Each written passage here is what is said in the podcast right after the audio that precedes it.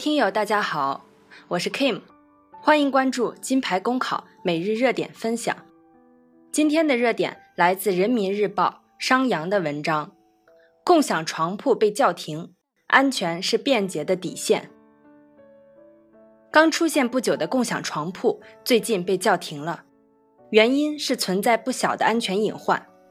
监管部门说的明白，箱子大点的密闭空间里有充电口，有插座。还有易燃材料，一旦失火，烟气难以排出，人也不好逃生。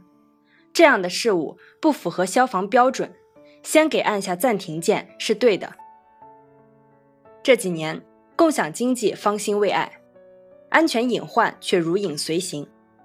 有网约车司机威胁乘客人身安全，不满十二岁的儿童偷骑共享单车发生交通事故，还有共享汽车。如何防止超龄司机使用共享充电宝？怎样杜绝不合格产品引起自燃？诸如此类情况，有的虽然已开始解决，但还是影响了用户的使用体验，让大伙儿在享受服务的同时，心里总有那么一点不踏实。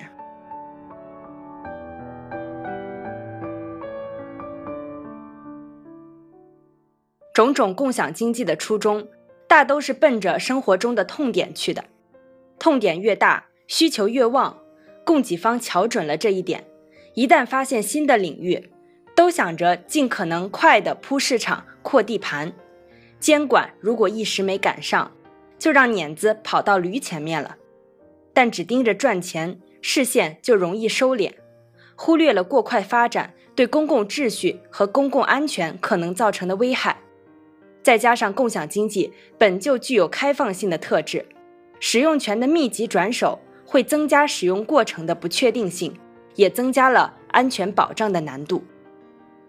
公共安全，这是任何创新都绕不开的门槛。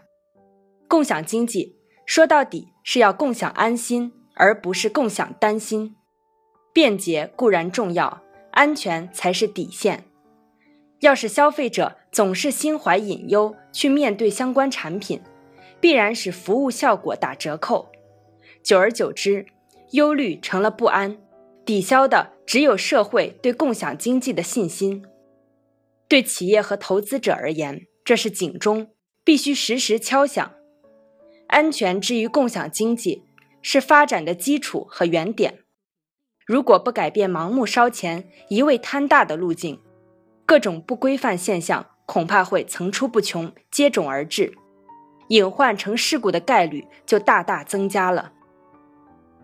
对此，共享经济的平台方要加强和细化管理责任，产品投放前得把住安全关，进行周到的安全测试。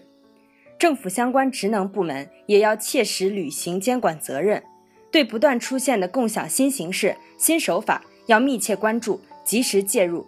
提醒和督促企业规范服务，更要在制度和法规上加以完善，尽可能堵上各种管理漏洞，让大家放心使用，共享安全。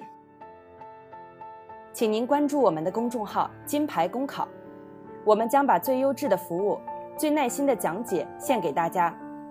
公考路上你不孤单，金牌公考带你上岸。